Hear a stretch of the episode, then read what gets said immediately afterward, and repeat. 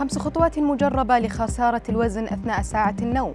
كيف يتحول النوم لسلاح مضر على صحة الدماغ؟ عقبة لم تكن بالحسبان تهدد الصحة عالميا عام 2022 أبرز أخبار الساعات الأربع والعشرين الماضية في دقيقتين على العربية بودكاست. اتباع أنظمة غذائية لإنقاص الوزن ليس الطريقة الوحيدة لإنقاص الوزن واستمرار حرق السعرات.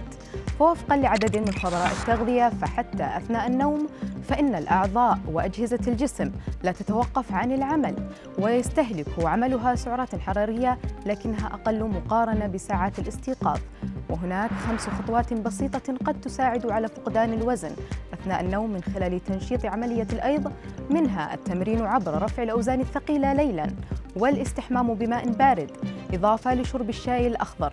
والنوم في غرفة باردة جدا وأخيرا الصيام المتقطع. النوم الجيد ليلا يساعد أجسامنا على إصلاح نفسها والعمل إلا أنه قد يتحول لسلاح صحي خطير فرغم ارتباط النوم بتحسين الصحة العقلية وتقليل مخاطر الإصابة بالعديد من حالات الصحية بما في ذلك أمراض القلب والسكري. ثبت أيضا أن عدم الحصول على قسط كاف من النوم مرتبط بالتدهور المعرفي وحالات مرضية مثل مرض ألزهايمر وفق باحثين من كلية الطب بجامعة واشنطن. وبشكل عام وجد الباحثون أثناء دراسة نشاط الدماغ أن النوم أقل من أربع ساعات ونصف وأكثر من ست ساعات ونصف في الليلة. إلى جانب النوم السيء كان مرتبطا بالتدهور المعرفي بمرور الوقت.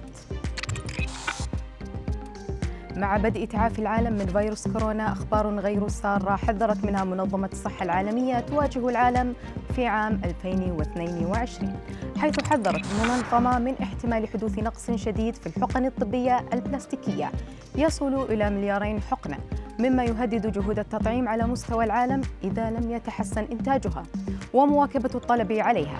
هذا النقص ناتج عن حملات التحصين إذ ازداد استخدام الحقن بمليارات المرات عن المعتاد وهو ما أثر سلبا على الإمدادات العالمية. وعلى الصحة العامة وحملات مكافحة الأوبئة بشكل عام. وحتى الآن أعطيت أكثر من سبعة مليارات جرعة من اللقاحات المضادة لكورونا وهذا يعادل ضعف عدد عمليات التلقيح الروتينية التي تعطى سنوياً.